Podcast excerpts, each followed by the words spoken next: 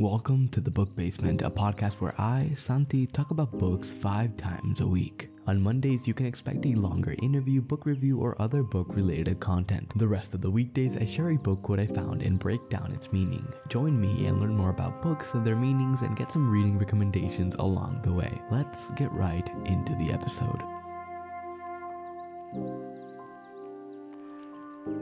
Welcome to a quote episode of the Book Basement Podcast. Today's quote comes from a book called Small Pleasures by Claire Chambers.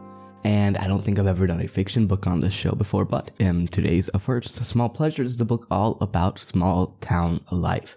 It focuses on the life of Jean, a journalist working at a small town paper, and her life during the historical period of a post-war England.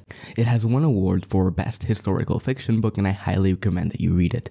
It is a very slow read. It is very, it doesn't have much plot to it. So if you like plot-based books, don't, don't read this one, I guess. But if you're looking for a nice, relaxing read that will make you smile and laugh and make you appreciate smaller things and the small things that you don't really appreciate on your day-to-day life, then this book is perfect for you. Anyways, today's quote reads, "She remembered with shame her previous irritation with her mother's irksome habits and predictable conversation. What trivial dissatisfactions these now seemed." Context of this quote is that Jean's mom had fallen down the stairs and was currently at a hospital. And the moment she came back home, she realized that even the things she found annoying in her mom, she missed. So, appreciate the people in your life. Tell them you appreciate them. Because as we all know, many things in life aren't permanent, relationships included. Be sure to tell the people you appreciate in your life and the people you value that you appreciate them. That's today's quote. I hope you have an amazing rest of your day.